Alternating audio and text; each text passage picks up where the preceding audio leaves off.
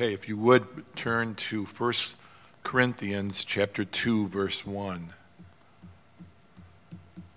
1 Corinthians chapter 2 verse 1. I'd like to talk tonight, Lord willing, about something that we all want to do and should be doing, but sometimes we struggle with it, and that's witnessing, sharing the gospel with the people around us. So in 1 Corinthians chapter 2 verse 1, Paul says, "And I, brethren, when I came to you, did not come with excellence of speech or of wisdom, declaring to you the testimony of God. For I determined not to know anything among you except Jesus Christ and him crucified.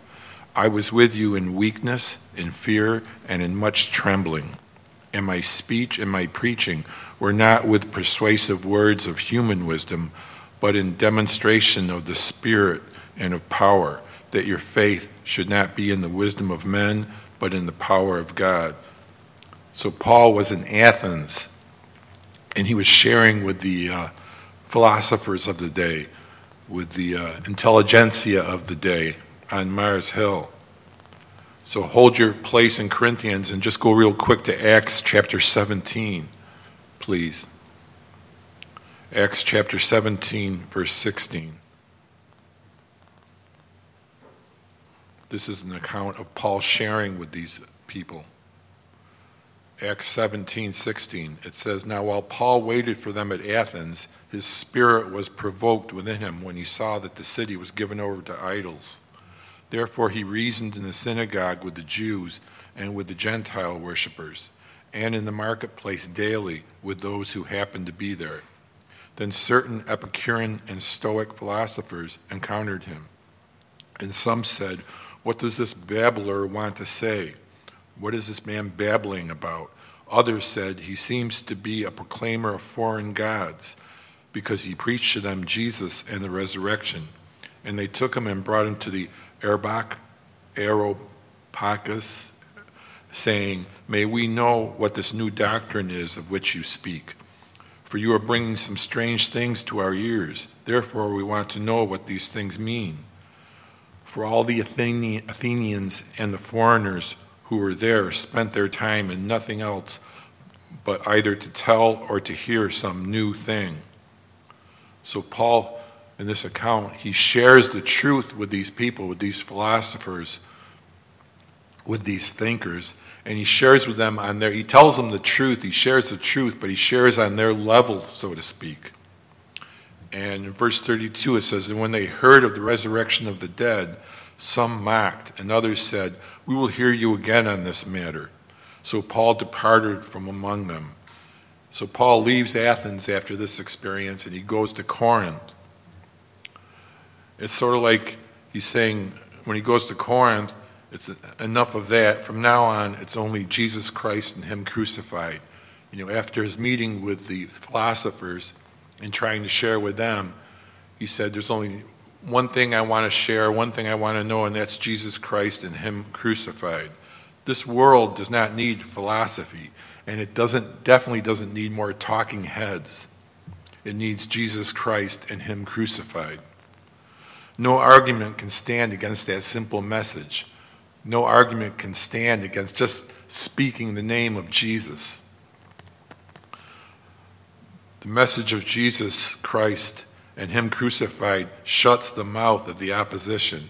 You know, when you're sharing with people, I know there's been times when I've shared with people and I've got into arguments and I got into debates, but whenever we share just that simple message, Jesus Christ and Him crucified, people open their mouth to say something, but nothing comes out because there's no argument with that. There's no answer to that. So I'd like to talk tonight about witnessing, that we are to witness, how we witness, a couple of keys to witnessing, why we don't witness. In Matthew 28 18, Jesus came and spoke to them, saying, All authority has been given to me in heaven and on earth. And when we share, we're not sharing the word of men or a philosophy. We're sharing the testimony of the Son of God who sits on the throne, the one to whom every created thing in heaven and on earth, every good and every evil thing will bow the knee, the one with all authority. Therefore, because he is the truth and the life and the way, we willingly, willingly submit ourselves for his purpose, and the sharing of the eternal gospel is possible and effective. Because all authority has been given to me in heaven and on earth. He, Jesus went on to say, Go therefore and make disciples of all nations, baptizing them in the name of the Father and of the Son and of the Holy Spirit, teaching them to observe all things that I have commanded you. And lo, I am with you always, even to the end of the age. He says, Go and make disciples, make followers of Jesus Christ, those who will sit at his feet and learn from him, those who will, by the power of the Holy Spirit, become like him you know, being a faithful believer and being a faithful witness for Christ can be a lonely thing because sometimes we feel like we're the only one. You know, man, at work, I'm the only one who believes. I'm the only believer at work. Or in my family, I'm the only one who believes. And I, we have the truth, and nobody seems to want to hear it. Nobody wants to listen. It can be a lonely thing. We can feel like we're the only one. That's why it's so important to be in fellowship with other believers so we can encourage each other because there are times when, due to circumstances, our strength can dwindle, our faith can weaken, and we can become discouraged by a sense of failure sometimes. We need to be with believers sharing common experiences. We need to be reminded and know the truth. What Jesus said, that we are not alone, that the one who has all authority of the physical and spiritual universe has said, I am with you always, even to the end of the age. In Hebrews, it says, For he himself has said, I will never leave you or forsake you. So we may boldly say, The Lord is my helper. I will not fear. What can man do to me? And here we are at the end of the ages. And you know, I don't think it's going to become easier to share the gospel with people, for the world to become receptive to the gospel. Even though it's not our effort, but what Christ accomplishes through us. I think people, as time goes on, are going to become more resistant to the gospel as the blinding deception of the spirit of Antichrist grows stronger in this world. 1 Timothy chapter 4, Paul says, For the time will come when they will not endure sound doctrine, but according to their own desires, because they have itching ears, they will heap up for themselves teachers, and they will turn turn their ears away from the truth and be turned aside to fables. If the church will become this resistant to the church, to the truth, what's going to happen in the world? I think it's going to become harder and harder to share the gospel. So the Great Commission, go and make disciples of all nations. You know, how impossible is that for us to do that in our own strength and our own wisdom? Jesus said in Matthew chapter 10, Behold, I send you out as sheep in the midst of wolves. Therefore, be wise as serpents and harmless as doves. We don't stand a chance except for the fact that we are sent and empowered by the one who has given all authority in heaven and earth. It's like, I, I think it was Isaiah who said, Lord, here am I, send me. And that's the only way. I've heard it said that that's the reason that we were created, that that's the reason why we're still here, is to share the gospel. But I think that's putting the cart before the horse. John said in 1 John 1 3, that which we have seen and heard we declare to you that you have also may, that you may also have fellowship with us and truly our fellowship is with the father and with his son jesus christ the reason we were created and the reason we are still here was to experience fellowship with our Creator, fellowship with our Father. And everything in our Christian life stems from that. If we're spending that time with Him, if we're in the Word and we're sitting at His feet, everything else stems, comes from that. In the early days of Calvary Chapel and other churches, there was a revival happening on the West Coast that spread throughout the whole country. You know, it was called the Jesus Movement and it happened at Calvary Chapel. But that movement, that movement of the Spirit, spread all up and down the coast at that time. The church that I was attending, I was living in Hermosa Beach at the time, and I was attending this little church. And for the first time in its history, there wasn't enough room in the building for all the people that were coming. And the average age of people in the church was 20. And other churches came and they inquired, you know, how is this happening? You know, how are you getting all these young people, these, you know, filthy hippies to come into your church? How are you doing this? What programs do you have in place to attract all these young people? But there weren't any programs, and there wasn't any organized outreaches by the church. There was only the teaching and preaching of the Word of God. You had a group of people who were being immersed in the Word of God. And in this world today, in this city, who are the people who are being effective in sharing the gospel? Those who are sitting at the feet of Jesus and receiving his word. And those who are spending that quiet time alone with Jesus discover something that sharing the gospel is not a burden, that we don't have to strive. If we're spending that time with the Lord, if we're spending that time in his word, it just, we find out it happens. It just happens during the day. Doors are opened, and we're given the strength to go through them. The supernatural becomes natural to the disciple. In Zechariah says, So he answered and said to me, This is the word of the Lord to Zerubbabel, not by might nor by power, but by my spirit, says the Lord of hosts. God can use anything or anyone but no flesh will ever glory in his sight. There was a guy I used to know who was uh, very evangelistic. He was a street preacher, and you could see him standing out on the corner in the city preaching the gospel to people. And sometimes we'd go to McDonald's to get something to eat, and we'd sit there at the table, and he would start preaching the gospel to me, even though I was already saved. And he'd be doing it really loud so everybody around could hear it, because he figured that way everybody will hear the gospel. You know, I admired his boldness, but I kind of questioned the effectiveness of it. When accomplishing his work, God doesn't honor human effort or conniving. The ends don't always justify the means, and people aren't stupid.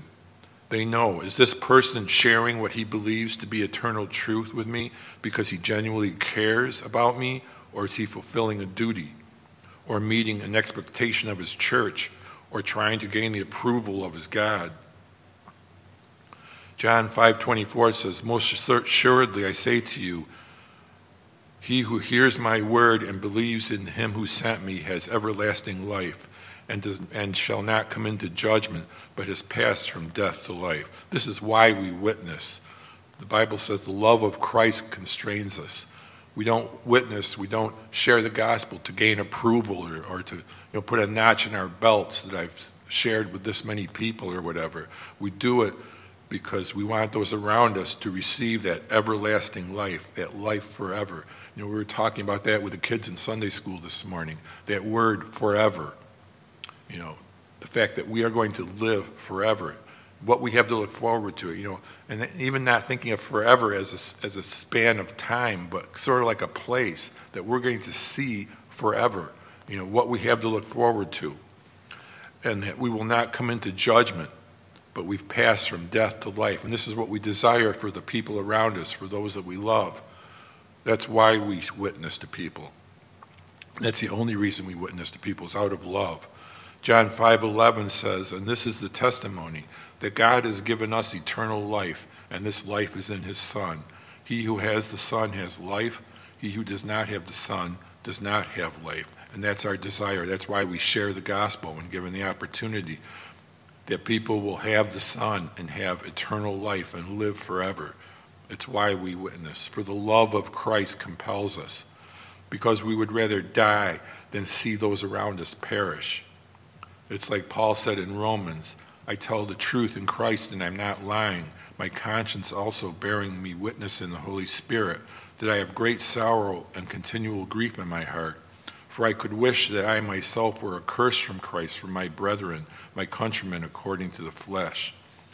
So Paul had such love for people that he said, I could wish that I myself were accursed for their sake. And some people say, well, it's the job of the pastor to evangelize and to share the gospel. But in Ephesians, Paul says, and he, he himself gave some to be apostles, some prophets, some evangelists, and some pastors and teachers for the equipping of the saints for the work of the ministry, for the edifying of the body of Christ. Pastors pray for their people, for their flock. Pastor Rob, he ministers to us, he prays for us. We're, in a sense, we're the Lord's sheep, but this is the flock that God has given him to watch over. Pastors feed the flock, and healthy sheep produce healthy sheep. And you may not have a certificate hanging on your wall saying that you're a pastor, designating you as a pastor, but everyone in this room is, in a very real sense, a pastor. The people that you see every day, those are your flock. The people you work with, your family, your neighbors, these are your people that you pray for, that you minister to, that you love and share the love of Christ with. And we should always be praying, Lord, we pray for our people, those that we see every single day, the flock. Pray for salvation. John 17:20 says, I do not pray for these alone, but also for those who will believe in me through their word, that they may be one, as you, Father, are in me and I in you, that they also may be one in us, that the world may believe that you sent me. And that's why we share the gospel. That's why the church should be that light on a hill, that the world may believe that the Father has sent the Son. That church, the church should be that city on a hill. You know, I like to read about the history of revivals that happened in this country and around the world. And they have a lot of things in common, these revivals. And one thing that they have a common, that every revival that I've read about has in common, and that was a witness to the world, to the people around them, and that people had to take notice of and couldn't deny, was that the walls between denominations, races, ethnic groups, all those walls just evaporated during the revival. And all there was was Jesus, and the people were one, united.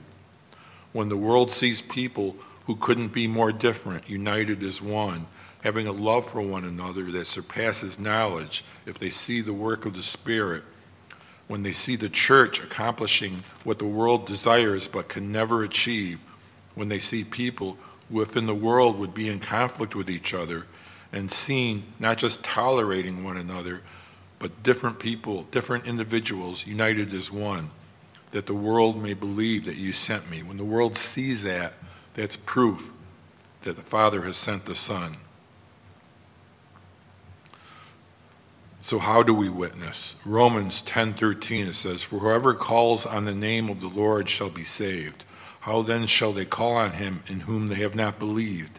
And how shall they believe in him of whom they have not heard? And how shall they hear without a preacher? And how shall they preach unless they are sent? As it is written, How beautiful are the feet of those who preach the gospel of peace, who bring glad tidings of good things. We should never forget that the message that we have is good news, the good news that we are a fallen race, and because of that, we sin against a God and a righteous, a good and righteous God. In Romans, it says, For all have sinned and fall short of the glory of God, being justified freely by his grace through the redemption that is in Christ Jesus. 2 Corinthians 5:20 Paul says, "Now then, we are ambassadors for Christ, as though God were pleading through us. We implore you on Christ's behalf, be reconciled to God. For he made him who knew no sin to be sin for us, that we might become the righteousness of God in him. And that's the good message that we need, people need to be reconciled to God, and that reconciliation is in Christ, that we can be reconciled to God. Because in verse 21, that verse, he made him who knew no sin to be sin for us. When Jesus was on the cross, he became sin that we might become the righteousness of God in him. Our judgment went on him. Verse 16 says, But they have not all obeyed the gospel. For Isaiah says, Lord, who has believed our report? So then faith comes by hearing, and hearing by the word of God. We witness by verbally sharing what the word of God says about life and death. And the Lord opens those doors and gives us the words. And one important aspect of that, of verbally sharing the gospel, is, is listening. Listening to the beliefs of life and death that people have formulated for their own lives. People are affected when someone actually and sincerely listens to them. People aren't used to being listened to. They're used to being ignored, shouted down, interrupted, or dismissed offhand. If you are a sincere listener, you have, in a sense, earned the right to be listened to. Someone said, share the gospel and, if necessary, use words. God's word does not return void, it is sharper than any two edged sword. But there are people around us who would say, I don't care what the Bible says. You can sit there and you can tell me what the Bible says, but I'm looking at your life. And the way that you live, your life will affirm if what you are saying is true or it will give me a reason not to believe. There was a guy I used to work with. His name was James. He was a friend of mine. And we worked in the same building. And James was a believer. He was a Christian. And everybody knew he was a Christian because he always carried his Bible around. And whenever he had a chance, he would be sitting there at his desk reading the Bible. But he was always kind of uh, depressed, James, because he always never felt that he was doing enough. He never felt that he was being good enough witness. He would say, you know, I'm not sharing the gospel. I'm not being a witness of what Christ has done in my life. But he was always in the Word. And James worked in the, in the tool cage in the maintenance department. And if you work with a bunch of maintenance guys and they know you're a Christian, you're going to be getting your fair share of harassment. And James did. And one day James came to work and he had a heart attack and he died at work. And they had the funeral at Bethel. And they gave people at work time off to go to the funeral if they wanted to. And during the funeral, the pastor had what they usually do anybody who wants to say something, stand up and say something about James May. And people stood up, and most of them said what a good guy he was, and how much he, but most of them were talking about how he loved the Word of God and how much time he spent just sitting at Jesus' feet. And there was a guy who worked in the building who was, if you look up the term biker in the dictionary, this guy's picture would be there. You know, there are people who ride motorcycles and then there are bikers. This guy was, an, was a true outlaw. And when everybody had spoken about James, all of a sudden this guy stands up and everybody got quiet and kind of turned around and looked. And this guy, with his voice cracking, all he said was, James was an honorable man. And you could have heard a pin drop. And I thought, man, James, you were worried because you weren't being a witness. You didn't think the Lord was using you. If you are a person of the book, if you are in the Word of God and you're in that intimate fellowship with the Lord, if you love people around you and you just have that desire to be used, I'm sure that God has used you in ways that you won't even be aware of until you get home and are award- rewarded for simply receiving His grace. Sometimes we expect more from ourselves than the Lord does. Sometimes I think we put unnecessary pressure on ourselves. I believe that we should never forget the words of Jesus because he said, My yoke is easy and my burden is light. He said, Take my yoke upon you and learn from me. 1 Peter 3:14 says, "But even if you should suffer for righteousness' sake, you are blessed, and do not be afraid of their threats, nor be troubled, but sanctify the Lord God in your hearts, and always be ready to give an answer, a defense to everyone who asks you a reason for the hope that is in you with meekness and fear. You know, how exciting it is and what an open door it is if someone would actually come up to us and, and ask us for the reason. I see that you have hope. What is the reason for the hope that you have? You know, what an open door that is. When surrounded by panic, we have calm. When surrounded by fear, we have security. When surrounded by depression, we have joy. When surrounded by bitterness, we have peace. When surrounded by confusion, we have direction and purpose. When surrounded by hardship and trial, we have hope. You know, may the Lord cause this to be seen in us and people ask why. Why do you have this hope? You know, what an open door and blessing that is. So, how do we get to that place where people see that? Where people see that in the midst of all the turmoil that's in the world today, but people see that we have that hope. How do we get to that place where it's visible, where it's seen? Psalm 46:10 Be still and know that I am God. I will be exalted among the nations, I will be exalted in the earth. The Lord of hosts is with us, the God of Jacob is our refuge. Philippians 4 6, it says, Be anxious for nothing. You know, you should think about that, that the Word of God actually says, Don't be anxious about anything. And there's so much that you could justify being anxious about. But God says, don't be anxious about anything. But in everything, by prayer and supplication with thanksgiving, let your requests be made known to God, and the peace of God, which surpasses all understanding, will guard your hearts and minds through Christ Jesus. Being men and women of prayer, but sometimes we don't share the gospel. You know, why don't we share? Why don't we take every opportunity, go through every door that's given to us? 2 Timothy 1 7 says, For God has not given us a spirit of fear, but of power and of love and of a sound mind. Therefore, do not be ashamed of the testimony of our Lord, nor of me, his prisoner, but share with me in the sufferings for the gospel according to the power of God Proverbs 29 25 says, The fear of man brings a snare, but whoever trusts in the Lord will be safe. And I think that's why we're hesitant to share the gospel sometimes, because we fear men.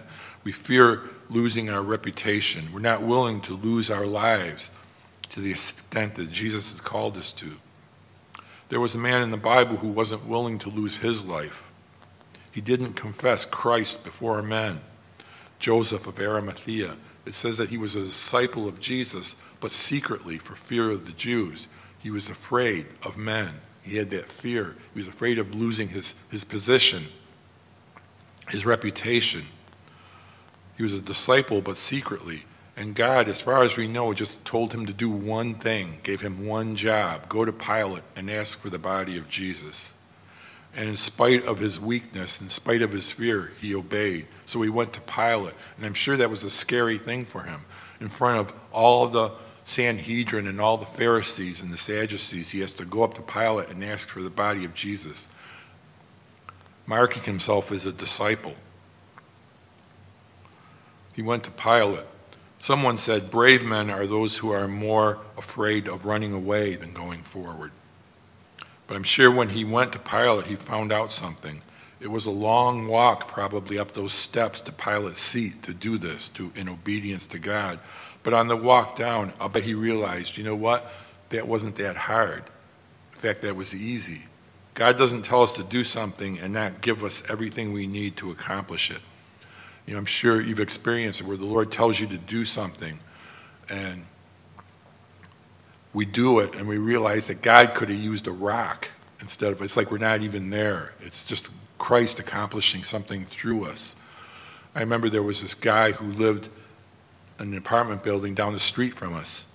And I spoke to the guy a couple of times. The only really the only time I spoke with him was he was telling me that somebody had stolen something out of his car and he was uh, sharing with me how he was going to kill them when he found them. And so I'm getting my bike out. I was going for a ride, and the Lord spoke to my heart and said, Go share the gospel with that guy. And I said, No, no, no, no.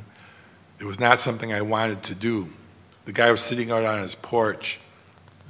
So I pulled my bike up and just started talking to him. And he was reading a book, and I asked him what he was reading. And he was reading something, Eastern philosophy type book.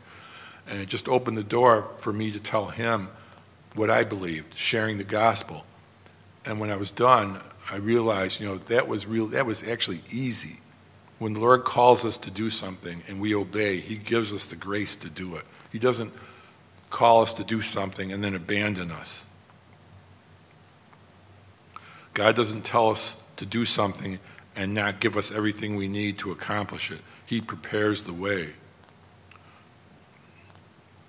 When the Lord tells us to do something that we're apprehensive about and we do it, we find out, we realize it wasn't us who did it. God could have used anybody. It was Him. It's all God. He receives the glory.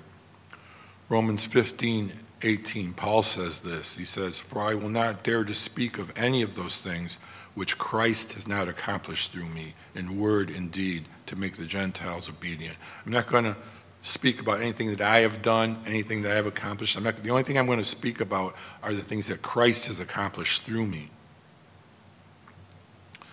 Another reason that we sometimes are hesitant to share, it says in Corinthians, Colossians 1:18, for the message of the cross is foolishness to those who are perishing, but to us who are being saved, it is the power of God. That's another reason why we're hesitant to share sometime, because the message of the cross couldn't be more alien to this world. It's foolishness to those who are perishing. Paul said, And I, brethren, when I came to you, did not come with excellence of speech or of wisdom, declaring to you the testimony of God. For I determined not to know anything among you except Jesus Christ and Him crucified. You know, I like to watch old videos of Billy Graham when he was first starting out with the Crusades in New York. You know, you talk about a fiery preacher he was up there. He was a pretty, really good orator. You know, you, you, would think, man, this guy can talk people into the kingdom. He'd be up there pounding the podium and, and raising his Bible, and he just had that way of speaking that was very powerful. And then I remember when he came to Rochester and he spoke at the old Red Wing Stadium down in Norton Street. And there wasn't a lot of excellence of speech or of wisdom in declaring the testimony of God. And when they gave the when he gave the invitation, all of a sudden all these people started going down onto the field. The per, the person that we invited, who didn't even want to go to begin with, went down. And I remember thinking, what did this guy say that would cause these people to actually go down, leave their seats and go down there to receive Christ? And the answer was nothing. It was just Jesus Christ and Him crucified. The simple message. Paul said, I was with you in weakness, in fear, and in much trembling. And you got to wonder, you know, Paul goes to Corinth and he says, I'm weak, I'm fearful, and I'm trembling. Why would Paul, possibly the bravest of all the apostles, who had been through more than any of the apostles, who had shown his courage and his devotion to the Lord, why would he go to witness with these people in fear and weakness and trembling? You know, maybe for the same reason that we're hesitant to share because it seemed impossible. Corinth was the most decadent city at the time. Sexual immorality wasn't just accepted and celebrated, it was considered their religious duty. It was considered for an, an honor for a family to have a daughter who, who was a temple, temple prostitute. In the literature of the day, whenever there was a character of low morals, they referred to that person as Corinthian. And the Lord told Paul to go to this place and preach a gospel of redemption and holiness. Maybe he was fearful because he thought there's no way that these people will repent and return to Christ because by human understanding sometimes we see people and we want to share with them but we think there's no way. I just can't even picture this person turning to christ. It's, can't even picture it but Paul knew the second key to witnessing, the first key to witnessing, being in that intimate fellowship with Christ, being sitting at his feet and learning from him and spending that time with him. The second, one word, obedience. Paul, in spite of fear and trembling, obeyed. He went to Corinth and preached Jesus Christ and Him crucified, and a church was established in the most impossible place. Jesus said in Matthew 19, And again I say to you, it is easier for a camel to go through the eye of a needle than for a rich man to enter the kingdom of God. And I don't think he was necessarily speaking about money, for there are those who are rich in spirit as opposed to being poor in spirit. Those who are rich in spirit are not able to receive the gospel. When his disciples heard it, they were greatly astonished, saying, Who then can be saved? But Jesus looked at them and said to them, With men, this is impossible, but with God, all things be, are possible. You know, and there's people around us that we can't even picture getting saved. But with God, all things are possible. It is possible for us to become bold and share the gospel and share the love of Jesus by the power of the Holy Spirit and for people to receive. Obedience and God receives the glory. Remember that incident in the Bible where Jesus told those two disciples to go into the village and get the colt for him to ride in on Jerusalem. So he sends these two guys in to the village to get the donkey, and it had to be a nervous walk into town. You know, they're walking together and they're going, and you know, probably one of them said, you know, how is this going to work out? You know, are we going to be arrested? Will he bail us out when we're in jail? Because we're, you know, isn't this stealing? Just going up and untying the colt and taking it? And Jesus said, if anybody asks you, just say the master needs it. In spite of their fear and even doubt, they obeyed. And walking back, I'm sure the conversation was different when they're walking back with the donkey. You know, maybe one of them said, you know, I was really freaking out back there. I didn't know what was going to happen. I was scared. But you know what? That was easy. And I think that's what we find out. When we obey God, we find out it's not a burden. It's, in, in a sense, easy because God provides. God prepares our way. Jesus said, My strength is made perfect in weakness. And I think we have the weakness part down. So we're in a good place for the Lord's will to be done and Him glorified. Paul went on to say, And my speech and my preaching were not with persuasive words of human wisdom, but in demonstration of the Spirit and of power, that your faith should not be in the wisdom of men, but in the power of God. You can't talk people into it. You can't connive away. You know, you can't leave your car's radio station on the Christian station hoping that your husband or wife will come in and, and, and hear it. Conniving doesn't work.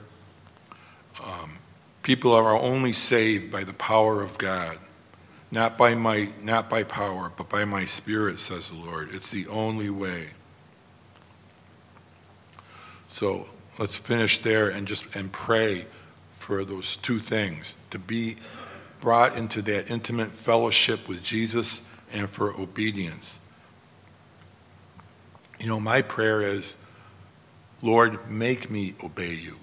And I can't think of an instance in the Bible where the Lord forced anybody to obey him. You know, so how does the Lord make us obey him? He shows us his mercy, and we become bondservants of him, voluntary. You know, put the thing, put the ring in my ear and make me your servant, make me your slave. He shows us his mercy. So let's pray. Father, we come before you and we pray for our people, Lord, that you have put around us, our families, the people we work with, our neighbors, Lord, these are our people that you have put around us. So, Lord, give us boldness, Lord. Open doors for us to share the love of Christ with them, Lord, that our lives would show it, that there would be evidence.